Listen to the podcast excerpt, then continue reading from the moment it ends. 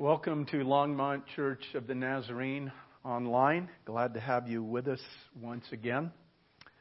As I begin, I just want to share some announcements and acknowledgments with you. I want to thank, first of all, Dean Claus and Bruce Tallman, who filled the pulpit in my absence. I appreciate the excellent work that both of those men did. Also, want to thank our church body for their faithfulness in giving. Um, though we have not met together um, for worship, our finances remain strong, and thank you uh, for making sure that um, the finances of the church are, are adequately met during this time. Also, have an announcement. Uh, just I think a week ago, we began patio prayer times on Thursday evening. We want to encourage any who are interested to join us on this Thursday evening at 6:30 on the patio in front of the main sanctuary doors of the church. I would encourage you to bring a mask, uh, your lawn chair, and anything else that you think you might need for that time together. And then regarding uh, getting back together for worship, the picture is still unclear. Uh, we're getting contradicting information about how many are able to gather or not gather together at this point. I want you to know that church leadership will continue monitoring the situation and planning for how to gather safely when we're able to do so. And we will do our best to keep you informed as things move forward. Before we get into the message, I'd like to open with a word of prayer. Father, I thank you for your faithfulness to us.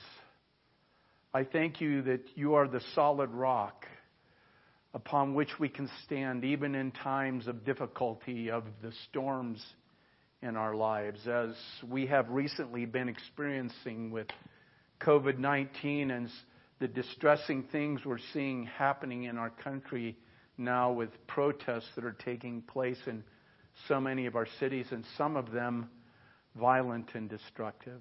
Lord, it grieves our hearts. But you are God, you are sovereignly in control. We trust in you. And we pray, Lord God, that you'll bring, bring peace to our land. You'll bring scriptural perspective, truthful perspective on these situations. You'll heal the wounds that exist, and that you'll give wisdom to the leadership of our land from the highest level of our president to the governors of each state to the mayors of the cities involved. We thank you for the truth of your word. We pray that you'll bless your word to our hearts today. Um, your, the scripture says about itself that it's able to teach, correct, rebuke and train in righteousness. Your word can do amazing things in our lives, and I pray, Father, that our minds and hearts would be open in this time to receive what you have for us, the truth that you have for us, as we once again look at the life and ministry of Elijah.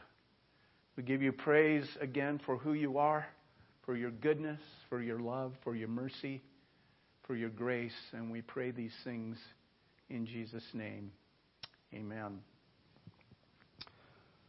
Well, in the last sermon that I preached on the life and ministry of Elijah, we went to Mount Carmel and witnessed the showdown between God's prophet Elijah and the prophets of Baal. They engaged in a contest in which both sides would pre- prepare a sacrifice and then call upon their God to bring down fire. The prophets of Baal spend the bulk of the day beseeching Baal, even to the point of mutilating themselves in an effort to get their God to respond, all to no avail. At the end of the day, at the time of the evening sacrifice, Elijah rebuilds the altar. He prepares the sacrifice and even has water poured over it, even to the point of filling a trench that has been dug around the altar. Then, with one simple prayer, Elijah's passion for revival was realized as God sent fire from heaven and the people proclaimed their allegiance to Yahweh. Elijah and the people then drove the prophets of Baal down the mountain where they were killed with the sword.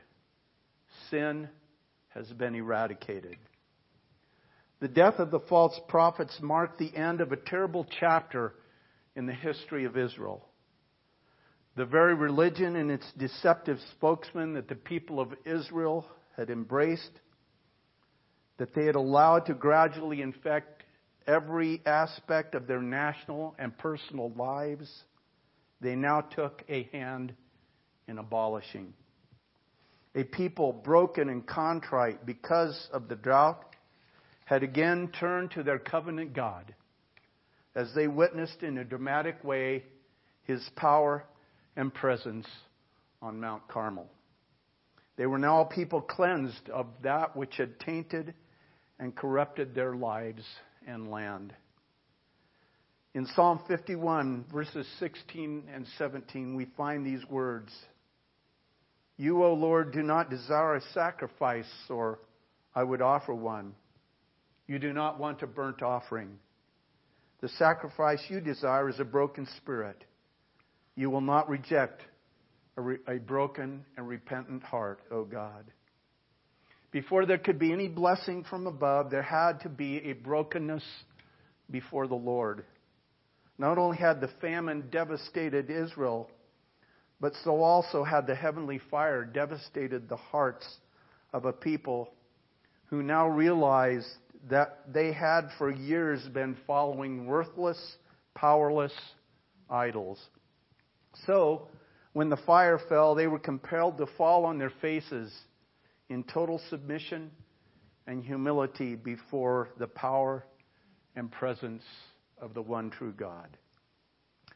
Approximately 100 years before this, King Solomon had stood before all Israel in the presence of God. In his prayer dedicating the temple to the glory of God, he had requested the presence of Jehovah to fill that magnificent structure. In response to that prayer, God gave Solomon and the people an unshakable promise. We find that promise in 2 Chronicles chapter 7 verses 12 through 14. It says the Lord appeared to him at night. He appeared to Solomon and said, I have heard your prayer and have chosen this place for myself as a temple for sacrifices. When I shut up the heavens so that there is no rain, or command locusts to devour the land, or send a plague among my people, if my people, who are called by my name, will humble themselves and pray and seek my face and turn from their wicked ways, then I will hear from heaven and I will forgive their sin and will heal their land. And folks, I would tell you today that that promise was not just meant for the ancient people of Israel. Well, Elijah knew, remembered, and depended on God's divine word. Israel was humbled. Israel was repentant. They were now ready, ready to be refreshed and revived. The conditions had been met, and God would restore his people. Rain was in the offing. Which brings us to our text for today. You will find that in 1 Kings chapter 18, verses 41 through 45. If you want to take just a moment to look that up. 1 Kings chapter 18, verses 41 through 45. And it reads like this. Now, this is just after the prophets of Baal have been taken to the Kishon Valley and slaughtered there. Verse 41 And Elijah said to Ahab, Go, eat and drink, for there is the sound of a heavy rain. So Ahab went off to eat and drink, but Elijah climbed to the top of Carmel, bent down to the ground, and put his face between his knees. Go and look toward the sea, he told his servant. And he went up and looked. There is nothing there, he said. Seven times Elijah said, Go back. The seventh time, the servant reported, A cloud as small as a man's hand is rising from the sea. So Elijah said, Go and tell Ahab, hitch up your chariot and go down before the rain stops you. Meanwhile, the sky grew black with clouds, the wind rose, a heavy rain came on, and Ahab rode off to Jezreel. The power of the Lord came upon Elijah, and tucking his cloak into his belt, he ran ahead of Ahab all the way to Jezreel. Prayer characterized Elijah's life and ministry all along. And in the New Testament, James commented on Elijah's prayer life. In James chapter 5, verses 16 through 18, we find this. The prayer of a righteous person is powerful and effective. Elijah was a human being, even as we are. He prayed earnestly that it would not rain, and it did not rain on the land for three and a half years. Again he prayed, and the heavens gave rain, and the earth produced its crops. So Elijah was a man just like us. He wasn't some kind of superhuman with special access to God that allowed him to remain unaffected by the circumstances that surrounded him. No, he was just a regular guy, just like you and like me. When it came to prayer, he had no advantage over you and I. But he trusted God. He was obedient and he knew how to pray because he was a man of prayer. But before we go on, let's step back for a moment. The nation of Israel has experienced a three year drought. No rain, no crops harvested, people are starving to death.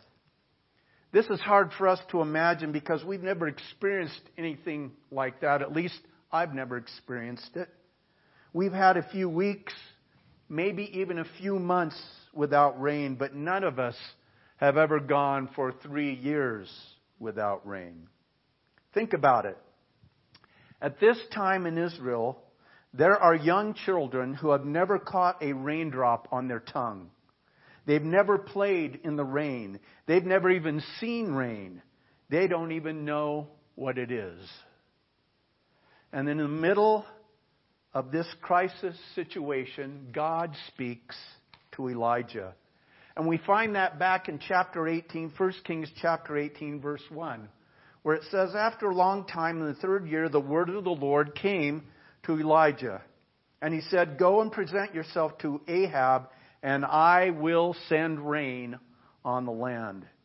And so now that day has come. And immediately following the contest on Mount Carmel, we come to 1 Kings chapter 18, verse 41 and verse 42. So Elijah said to Ahab, Go, eat and drink, for there is the sound of a heavy rain. So Ahab went off to eat and drink. But Elijah climbed to the top of Carmel, bent down to the ground, and put his face between his knees. It's interesting to me that Elijah tells Ahab to eat and drink. Commentators are not clear on why he said this. Some say that Ahab had probably come to witness the contest on Carmel and brought with him most likely servants and a tent along with provisions for the day. But as he was engaged in the powerful events of that day, even going to the valley to witness the execution of the prophets of Baal, he is now told by Elijah to go eat and drink because he may not have had anything that day. Others say that this was an encouragement to celebrate. The drought would now come to an end. And the, the people had repented and renewed their allegiance to God, and there was now cause for celebration. And so he tells Ahab, Go, eat, and drink. And then he says, For there is the sound of a heavy rain. Was this something that Elijah was actually hearing? No. The storm wasn't even on its way yet. There wasn't a cloud in the sky. There was no physical indication of rain. Nobody else was hearing this. See, this is a bold move on the part of Elijah. He hasn't even prayed yet. but it's obvious that he maintained a continual communication with God. In fact, God already informed Elijah, as we read just moments ago, that he would send rain. Elijah previously informed Ahab some years ago that it would not rain again, again until he said so. Now he said so. Elijah heard something that no one else heard or saw. Elijah heard by faith the hand of God fulfilling his promise, not only to Elijah, but to the drought stricken people of Israel. And so while Ahab feasted, Elijah fasted. Verses 42 through 44.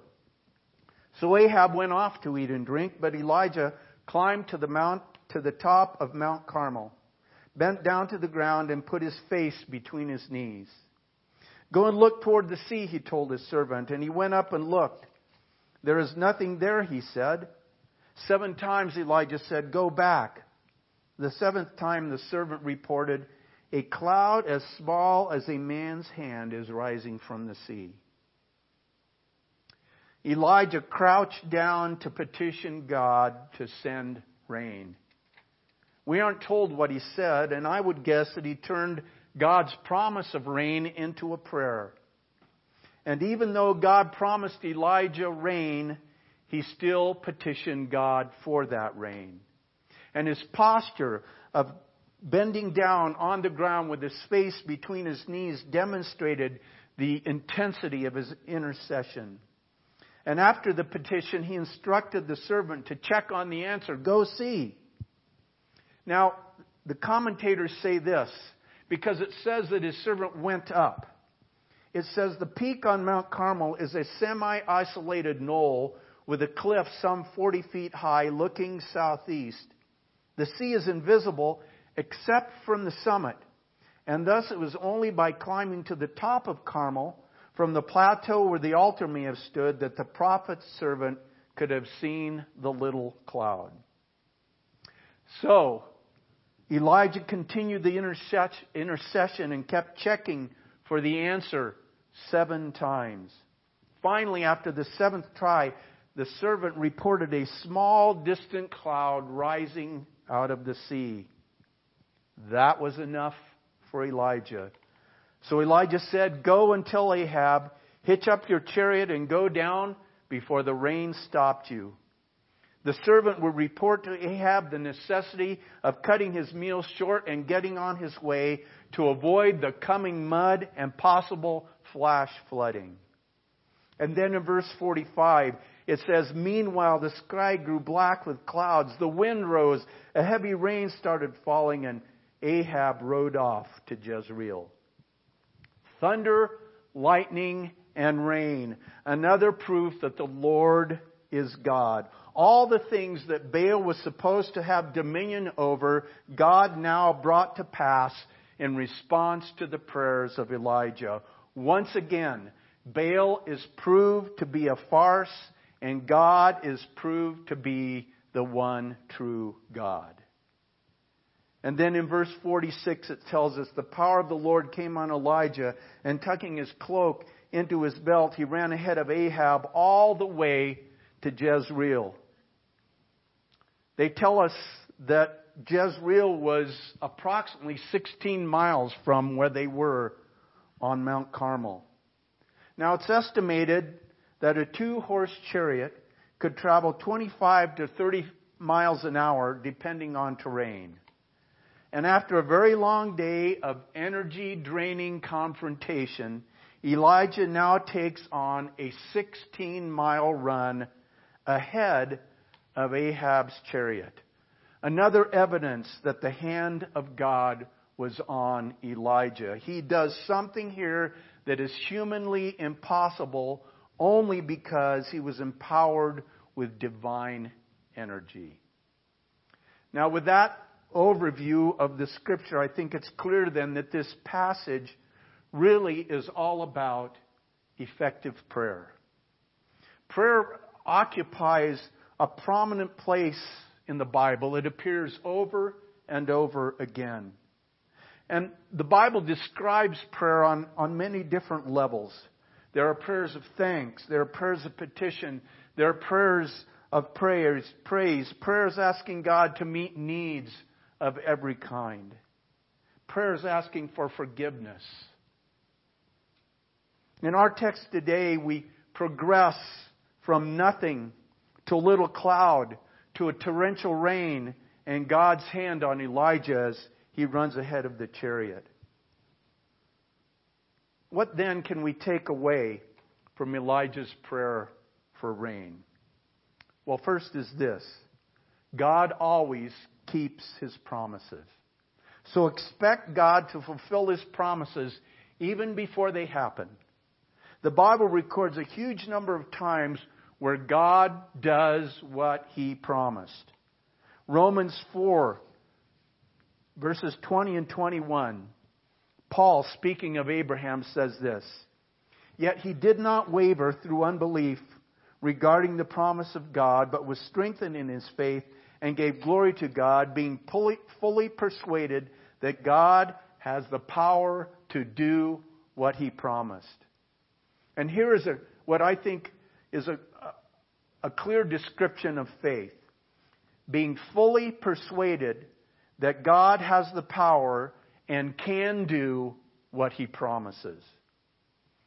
Elijah continued to operate on the conviction that just as God promised to stop the rain, he would return the rain just as he had promised.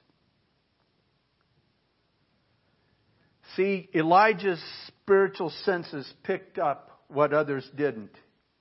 He heard what others didn't hear. He expected God to answer before it even happened. We can expect God to answer before it happens. In Mark chapter 11, verses 22 through 24, have faith in God, Jesus answered. Truly I tell you, if anyone says to this mountain, Go throw yourself into the sea, and does not doubt in their heart, but believes that what they say will happen, it will be done for them. Therefore, I tell you, whatever you ask for in prayer, believe that you have received it, and it will be yours. Sometimes God stirs a glimpse of an answer before it happens, just as Elijah heard the rain before the rain. The next takeaway even though God promises it, we still need to pray for it. So, fervently pray for God's will. F.B. Meyer said, God's promises are given not to restrain, but to incite to prayer. They show the direction in which we may ask and the extent to which we may expect an answer. They are the signed check which we must endorse and present for payment. And in 1 John 5:14 we find these words. This is the confidence we have in approaching God that if we ask anything according to his will, he hears us. Jesus promised answered prayer 7 times in his final words to his disciples before he was crucified. He told them to pray in my name.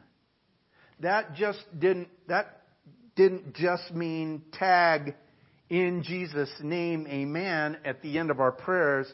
It had to do with praying according to His will and promises. Pray fervently for God's will, just as Jesus prayed for God's will. And then the next takeaway God's delays are not necessarily His denials. So, pray persistently and fervently. Consider the promises of God as calls to prayer. Consider God's specific promptings as calls to prayer. God works through the prayers of his people. And he, Elijah, said to his servant, Go up now, look toward the sea. So he went up and looked and said, There is nothing. Oh, those discouraging words, there is nothing. No sign of an answer, nothing tangible to report. The psalmist agonized over silent skies. Saints through the ages have agonized. The saints in Revelations cry, Lord, how long?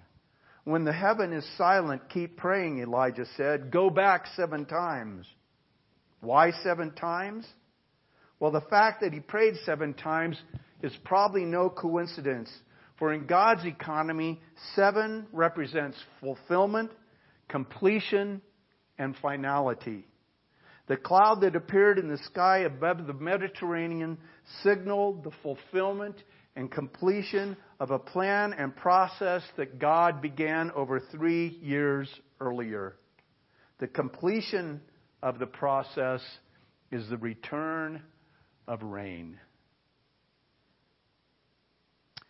And, and Elijah's persistence was due to his confidence in the promise of God. Ephesians chapter 6 verse 18 tells us, and pray in the Spirit on all occasions with all kinds of prayers and requests. With this in mind, be alert and always keep on praying for all the Lord's people. Romans 12 verse 12, be joyful in hope, patient in affliction, faithful in prayer. And Philippians 4 6, do not be anxious about anything, but in everything, by prayer and petition, with thanksgiving, present your requests to God. And then listen to these words of Jesus from Luke chapter 18, verses 1 through 8. Then Jesus told his disciples a parable to show them that they should always pray and not give up. He said, In a certain town there was a judge who neither feared God nor cared what people thought. And there was a widow in that town who kept coming to him with the plea, Grant me justice against my adversary. For some time he refused, but finally he said to himself, Even though I don't fear God or care what people think, yet because this widow keeps bothering me, I will see that she gets justice, so that she won't eventually come and attack me. And the Lord said, Listen to what the unjust judge says. And will not God bring about justice for his chosen ones who cry out to him day and night? Will he keep putting them off? I tell you, he will see that they get justice and quickly. However, when the Son of Man comes, will he find faith on the earth? I think the whole purpose of this parable was to show that they should always pray and not give up. And until God clearly tells us to stop, pray persistently and pray fervently. And the next takeaway is this God acts in the world through the prayers of his people. So, make prayer a regular habit. James drew this principle from the account of Elijah in James chapter 5 verse 16. Therefore, he says, confess, confess your sins to each other and pray for each other so that you may be healed. The prayer of a righteous person is powerful and effective. It is clear that God will bring about his purposes. Job said in Job 42 verse 2, I know that you can do all things. No purpose of yours can be thwarted. And in Isaiah 55 verses 10 and 11, the prophet writes, As the rain and the snow come down from the heaven and do not return to it without watering the earth and making it bud and flourish, so that it yields seed for the sower and bread for the eater, so is my word that goes out from my mouth. It will not return to me empty, but will accomplish what I desire and achieve the pur- purpose for which I sent it. And then James includes the balancing principle that because we do not pray, there are some things that do not come to pass.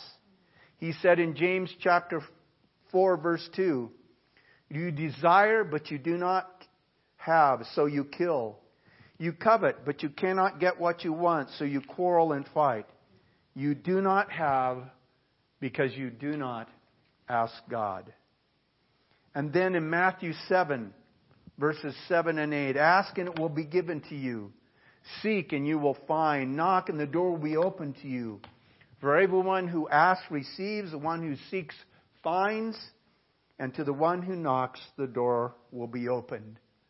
And then we're encouraged by Paul in Colossians 4 to devote yourselves to prayer, being watchful and thankful. And then again in 1 Thessalonians 5:17, pray continually.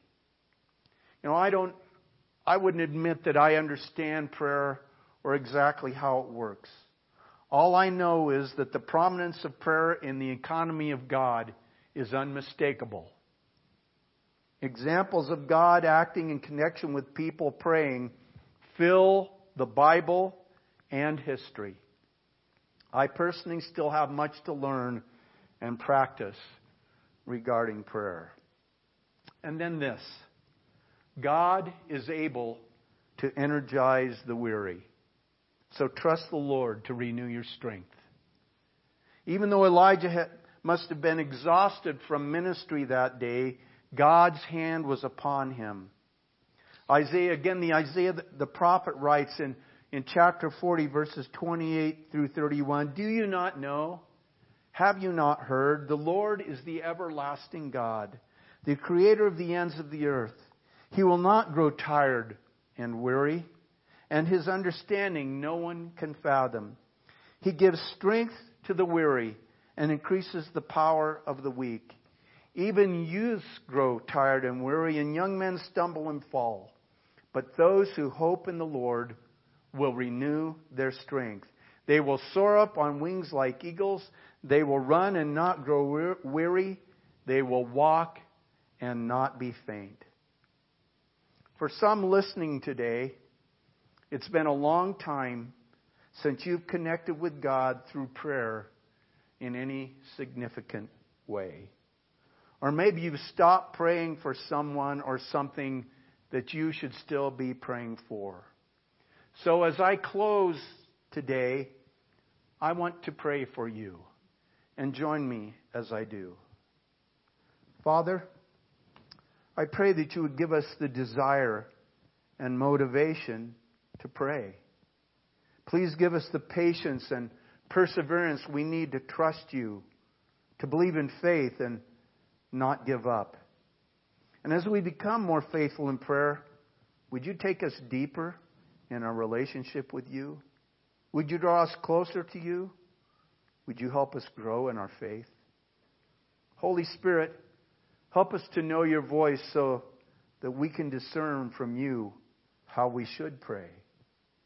And may we pray expectantly, believing for the good things that you want to do in our lives according to your promises. And we ask these things in Jesus' name. Amen. What a great example of prayer Elijah has given us today. And as God's people, and as the church, we're to be a praying people. In fact, Jesus said, God desires that his house be a house of prayer for all nations. God grant that our churches would be places of prayer. Thank you again for joining us today.